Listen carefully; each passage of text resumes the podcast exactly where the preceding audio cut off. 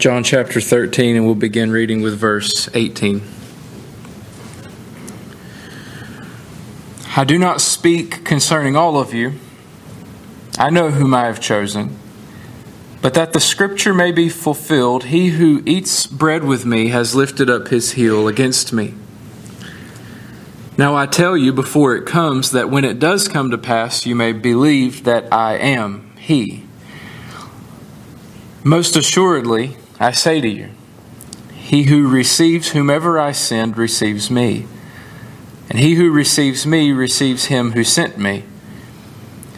When Jesus had said these things, he was troubled in spirit and testified and said, Most assuredly, I say to you, one of you will betray me. Then the disciples looked at one another, perplexed about whom he spoke. Now there was leaning on Jesus' bosom one of his disciples whom Jesus loved. Simon Peter therefore motioned to him to ask who it was of whom he spoke. Then, leaning back on Jesus' breast, he said to him, Lord, who is it? Jesus answered, It is he to whom I shall give a piece of bread when I have dipped it. And having dipped the bread, he gave it to Judas Iscariot, the son of Simon. Now, after the piece of bread, Satan entered him. Then Jesus said to him, What you do, do quickly. But no one at the table knew for what reason he said this to him. For some thought, because Jesus, Judas had the money box, that Jesus had said to him, Buy those things we need for the feast, or that he should give something to the poor.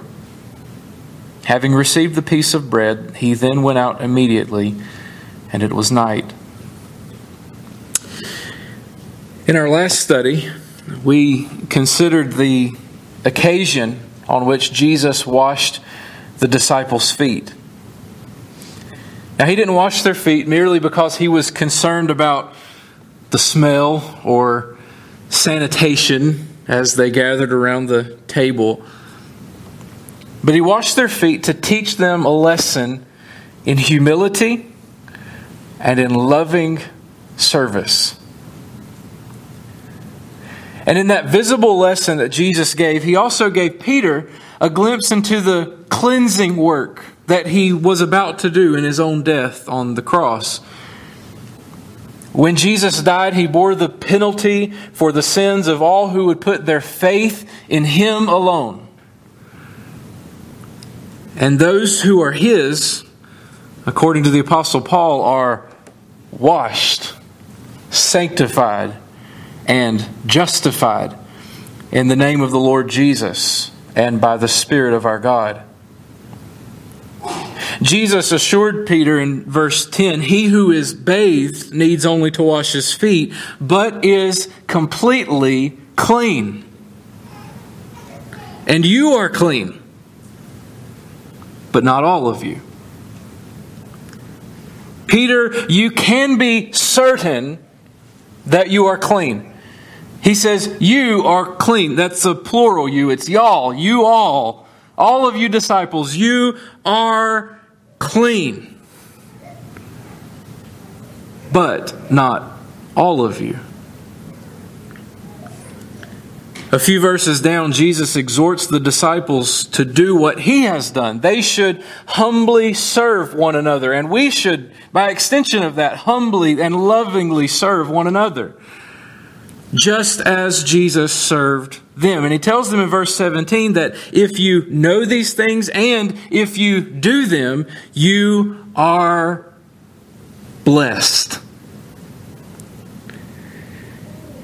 And we pick up our text today with a similar saying in verse 18. Jesus said, I do not speak concerning all of you. Not all of the disciples are blessed.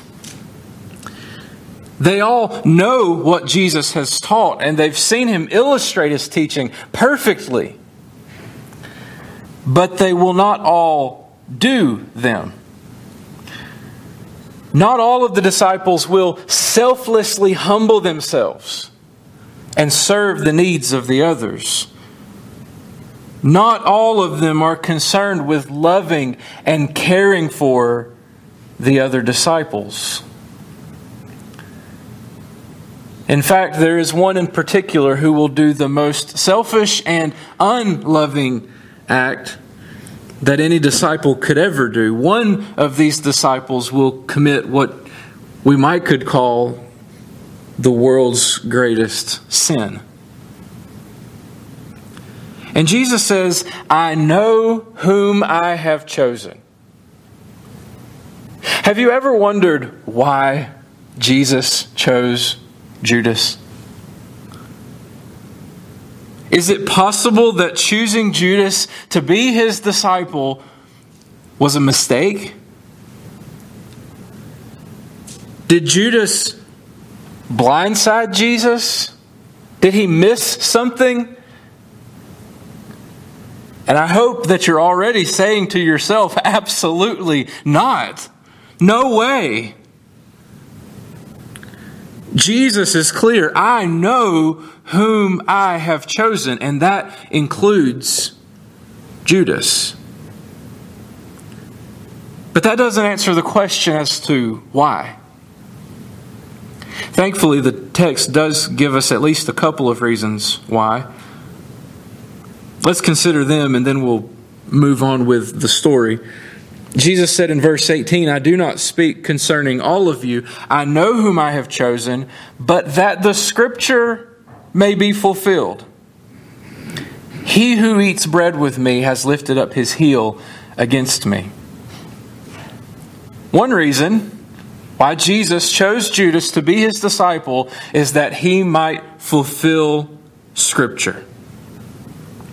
What Jesus says here in verse 18 is a reference to Psalm 41, verse 9. In Psalm 41, David is writing about his own experiences, but God also used him to say something prophetically about Judas.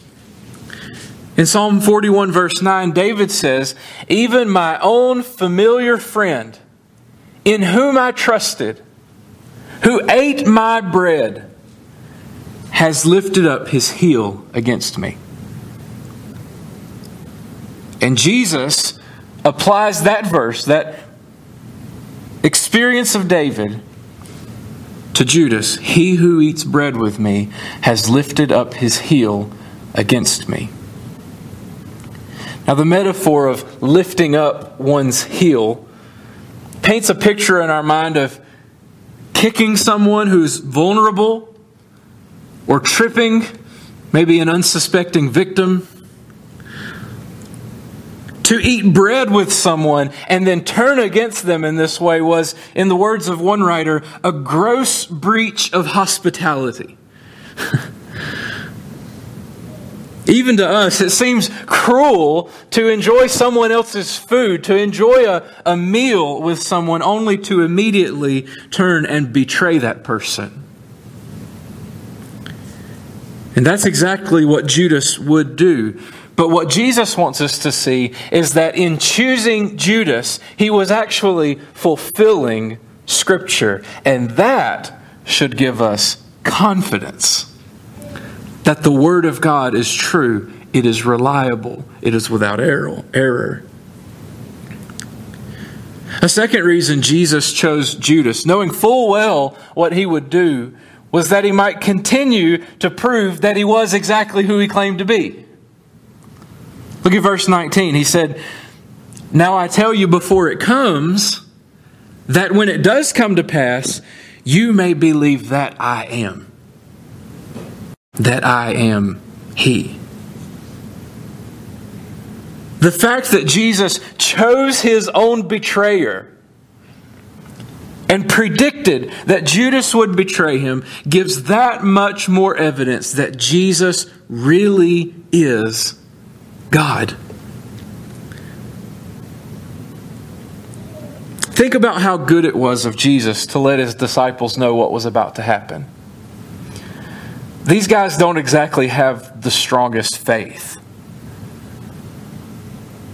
They were shaky in their understanding of what the Messiah was supposed to be. They keep waiting for Jesus to set up his kingdom and destroy the enemies of Israel. They don't understand that the Christ came to die as a sacrifice for sins first. Imagine if Jesus hadn't told them any of this and then Judas betrayed him. Imagine that Jesus didn't give them any warning, and all of a sudden their leader is betrayed by one of their own and he's dead. How devastating would that have been for the disciples? It was devastating enough to see their Lord crucified. But Jesus, here in John chapter 13, lets them know ahead of time what's about to happen so that when he comes back, they will have no doubt that it was his plan all along. No one can predict the betrayal of one of their closest friends. No one can predict their own death with such accuracy. Unless, of course, that person is the Son of God. Jesus predicted the betrayal of one of his own disciples so that the rest of the disciples would believe that he really is their Messiah and God. Notice one more thing about this before we move on to the rest of the narrative. Verse 20. Most assuredly, I say to you, he who receives whomever I send receives me.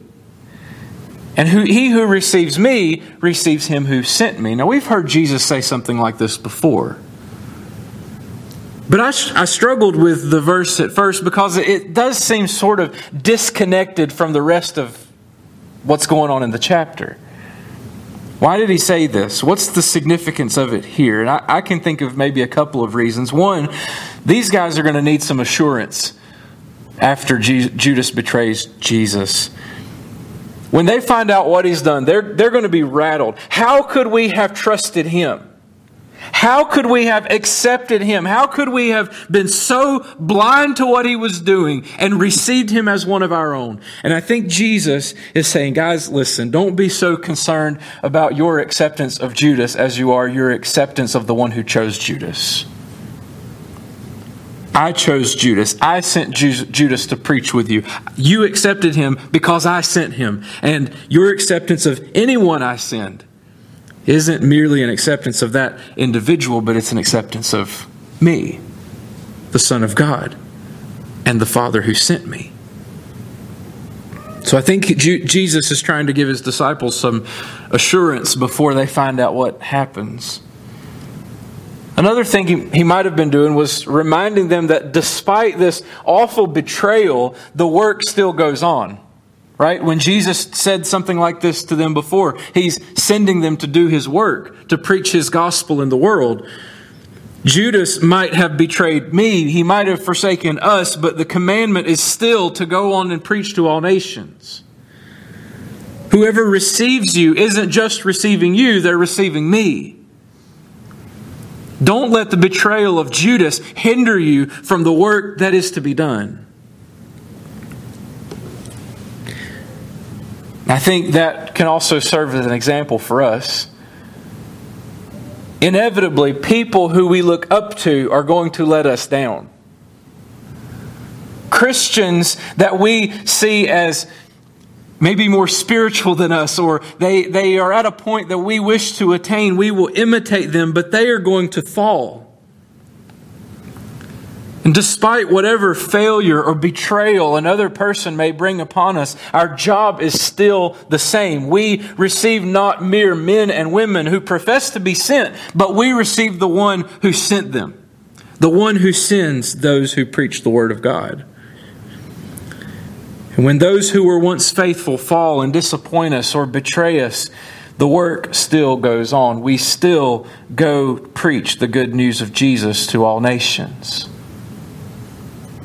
The betrayal of others doesn't stop us from being faithful.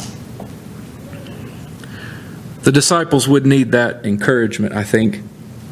Well, let's move on with the story. Verse 21 When Jesus had said these things, he was troubled in spirit and testified and said, Most assuredly, I say to you, one of you will betray me. Then the disciples looked at one another, perplexed about whom he spoke. For obvious reasons, Jesus is troubled when he talks about th- things like this. Remember, he's only hours away from the crucifixion. We're going to be studying these next few chapters over the course of weeks and months, but this happens in only a matter of hours in the life of Jesus. He's so close to the cross, and he says something that shakes the disciples to their very core. He says, Most assuredly, one of you will betray me. What? I mean, think about that from their perspective. Up to this point, they're just they're enjoying a meal like they always have. Jesus is talking about fulfilling Old Testament verses. He's, you know, telling us that he's predicting things so that we'll know who he is. It's just another day in the life of the disciples. Then they choke on their food and spit out their drink whenever he says, Listen, one of you will betray me. The panic sets in, right? John says that they started looking around at each other. They were perplexed. But this might surprise us. It wasn't the kind of looking around that we might expect from them. They weren't looking around trying to find out which of their friends it would be. Is it him? Do you think it's going to be? You know, that's what we come to expect of the disciples at this point. It's got to be him. I know it's him. That Peter guy, he opens his mouth every chance he gets. If anybody is dramatic and, and, and, and unstable, it's Peter. Or John, he's always, you know, scooching up close to Jesus like they're real close. What if it's him? No, the other Gospels tell us that they were looking around because each one was afraid that it might be his own self. Matthew says that each one began asking Jesus, Lord, is it I? Lord, is it I? They were scared. The disciples were right to recognize that each one of them possessed the potential of betraying Jesus. We all do. We're fallen people. They were right to see that in themselves. Lord, is it I? Verse 23 says, Now there was leaning on Jesus' bosom one of his disciples, whom Jesus loved. Now, we've talked about this before. John doesn't name himself in this book, but he just refers to himself as the disciple whom Jesus loved. And why wouldn't you refer to yourself that way? I mean, what better way could you describe yourself other than one that Jesus loved? Unlike the paintings that we usually see of the Last Supper, Jesus and the disciples weren't sitting in chairs on one side of a table, all looking at the camera, right? They were reclining around a table. That is, they would lie on their left side, prop up on their left elbow, and the right hand was free to grab the food or the drink or, you know, wave at somebody, whatever. And they would enjoy their meal in that reclining position. So if John was sitting on Jesus' right side, he would have been very close to Jesus. This was actually a position of honor at the table to sit next to the host of the feast. There were two places of honor. The other, obviously, would have been the, the left side. One sat on the right, one on the left. Verse 24 says Simon Peter therefore motioned to him to ask who it was of whom he spoke. Now, this seems like typical Peter, doesn't it? He's got to know. Apparently, Peter is sitting across from John and Jesus, so he isn't the one sitting in the other seat of honor, like some have suggested. He gives John a nod, you know, doing the neck twitch. Ask him.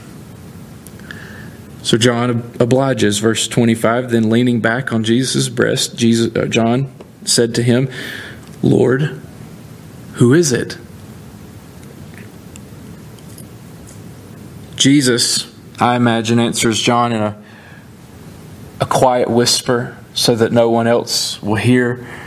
In verse 26, he says, It is he to whom I shall give a piece of bread.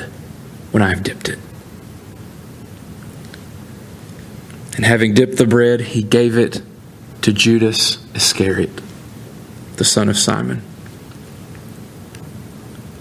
Later on, we'll find out that the rest of the disciples were oblivious to Judas's intention. So it must be that Jesus told John discreetly. He didn't announce it for the whole group to hear. And he did it. He showed John who it was with a sign that no one would have ever expected, never, never interpreted it to be an identifier of a betrayer. He dipped a piece of bread and gave it to Judas. What you need to know about this is that to be served a piece of bread by the host of a supper in this way, it was a token of friendship. Jesus identified to John the disciple who would betray him by offering a token of friendship. Jesus knew who he was. Isn't this typical of Jesus? Showing kindness and honor even to his worst enemies? Think about this too.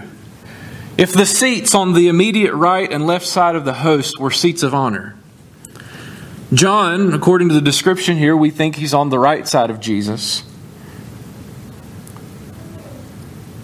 If Judas was close enough to Jesus that Jesus could just hand him this piece of bread while they were reclining, that leads me to think that the other seat of honor at this table was occupied by none other than Judas Iscariot. So close to Jesus physically given such honor by Jesus and the other disciples, offered such an opportunity of friendship by Jesus. But in his heart, Judas hates Jesus. He signed up for a kingdom. He signed up for being rid of the Romans. He signed up for having everything he could ever want. But all Jesus talks about is sacrifice and service and death. So he steals from the money bag. He betrays Jesus to the religious leaders for 30 pieces of silver. I've wasted three years of my life. I'm going to get something for this, and I'm hitting the road. He's got a plan. And here at the table, Judas has squandered his last opportunity to repent of his hidden inward sin and embrace Jesus as the Messiah. Verse 27 says, Now after the piece of bread, Satan entered him. Then Jesus said to him, What you do, do quickly. Judas has sinned so far and rejected Christ so long that there is no turning back. He has now been given over to Satan to do the most evil thing a person could ever do.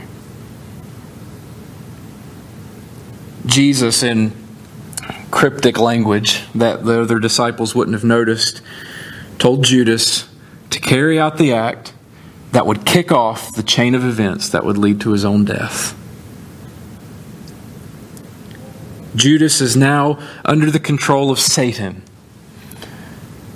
Yet, even then, he is still subject to the will and plan of Jesus. So, Jesus says, What you do, do quickly.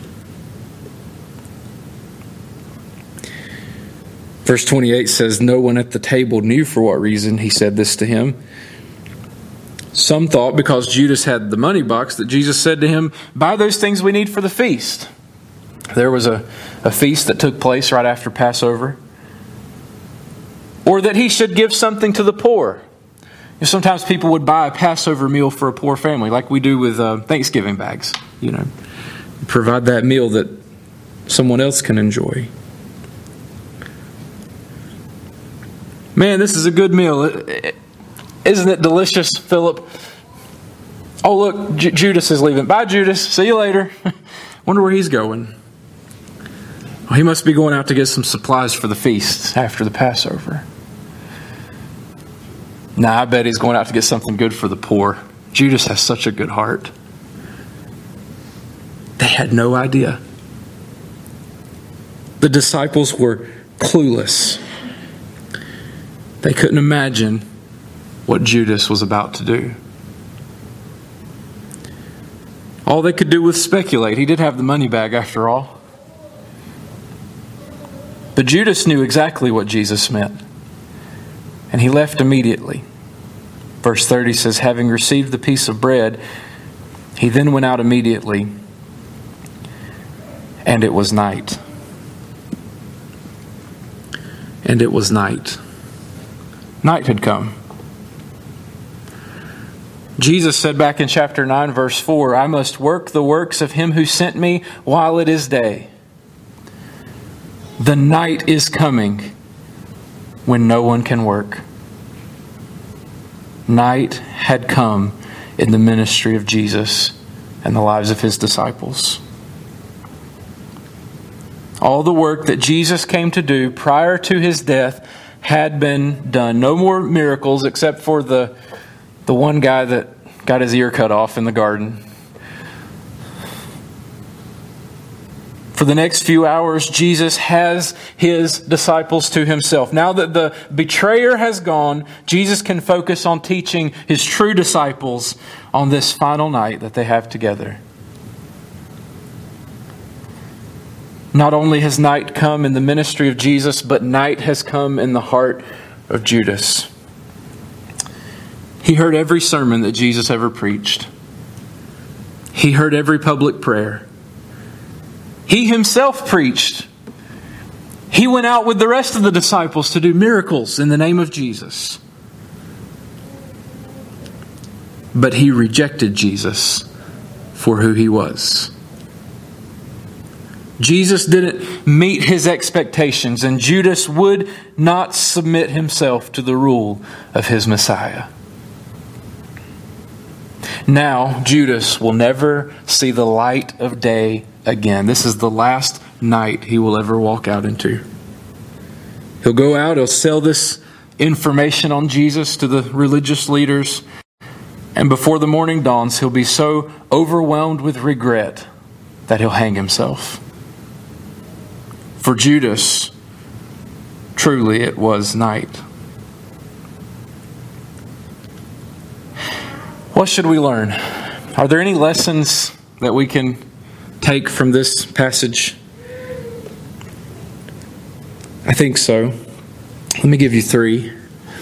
One, closeness in proximity does not guarantee closeness of heart. Only 12 people ever lived so close to Jesus. Yet, even among those 12, one betrayed him. Being close to the things of God does not necessarily mean that one is close to God. I talk about this a lot because I believe it's a bigger issue than many people realize, and most people realize.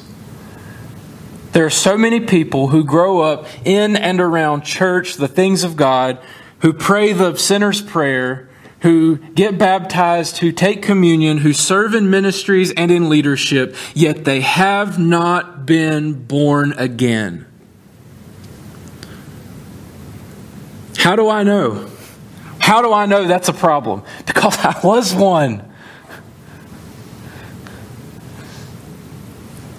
The American church is plagued with false converts. I don't want anyone to get angry with me for this, but I'd rather you get angry than to go unwarned. I'm concerned that possibly even some of you are in this same situation. I can't see your hearts. Closeness in proximity does not guarantee closeness of heart. But I think a second lesson we can learn is that even to the least deserving, Jesus offers friendship. If you're still in your sins, the Bible describes you as an enemy of God. I don't know if you realize that or not. If you are in your sins, you are God's enemy. But even as Judas was on the verge of betraying Jesus, Jesus still offered him bread. If you're one who's been close to the things of God, but you're still rebellious in your heart, Jesus offers you forgiveness. He went to the cross to bear the penalty for your sin. Repent Put off your hypocrisy, turn away from your sin, let go of your self righteousness, and throw yourself on the mercy of God. Put your faith and your trust in Jesus Christ alone. Though you are his enemy, he will make you his child. He will forgive you. One last lesson I think could benefit Christians is that Jesus is in complete control. He chose Judas. He predicted his betrayal. When Judas was finally taken over by Satan, Jesus even commanded that he do what he planned to do. If you're a Christian and you feel betrayed, or deserted, know that Jesus has experienced everything that you experience exponentially. And just as he was sovereign over the events of his own life, he is sovereign over the things that are happening in your life. Nothing happens outside of the scope of that which God has ordained.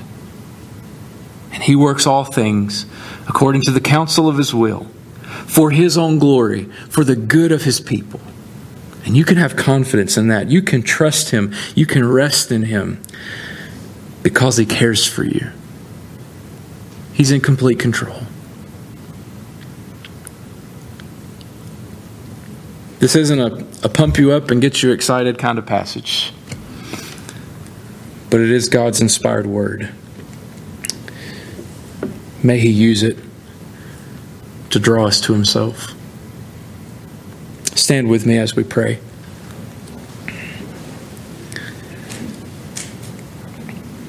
Lord, you have been so kind to us as to give us your word.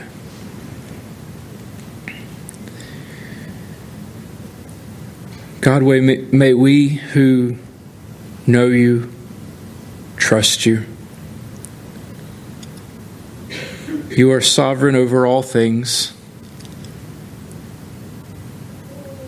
You love us, you care for us, you will work everything to our good to make us more like Jesus. And I pray that we would trust you. I pray that if there's a Judas among us, that they would not sin so far and reject you so long that they reach a place of no return. But I pray that while there is breath in their lungs, while their heart still beats, even today, that they would repent and put their trust in you. In Jesus' name, amen.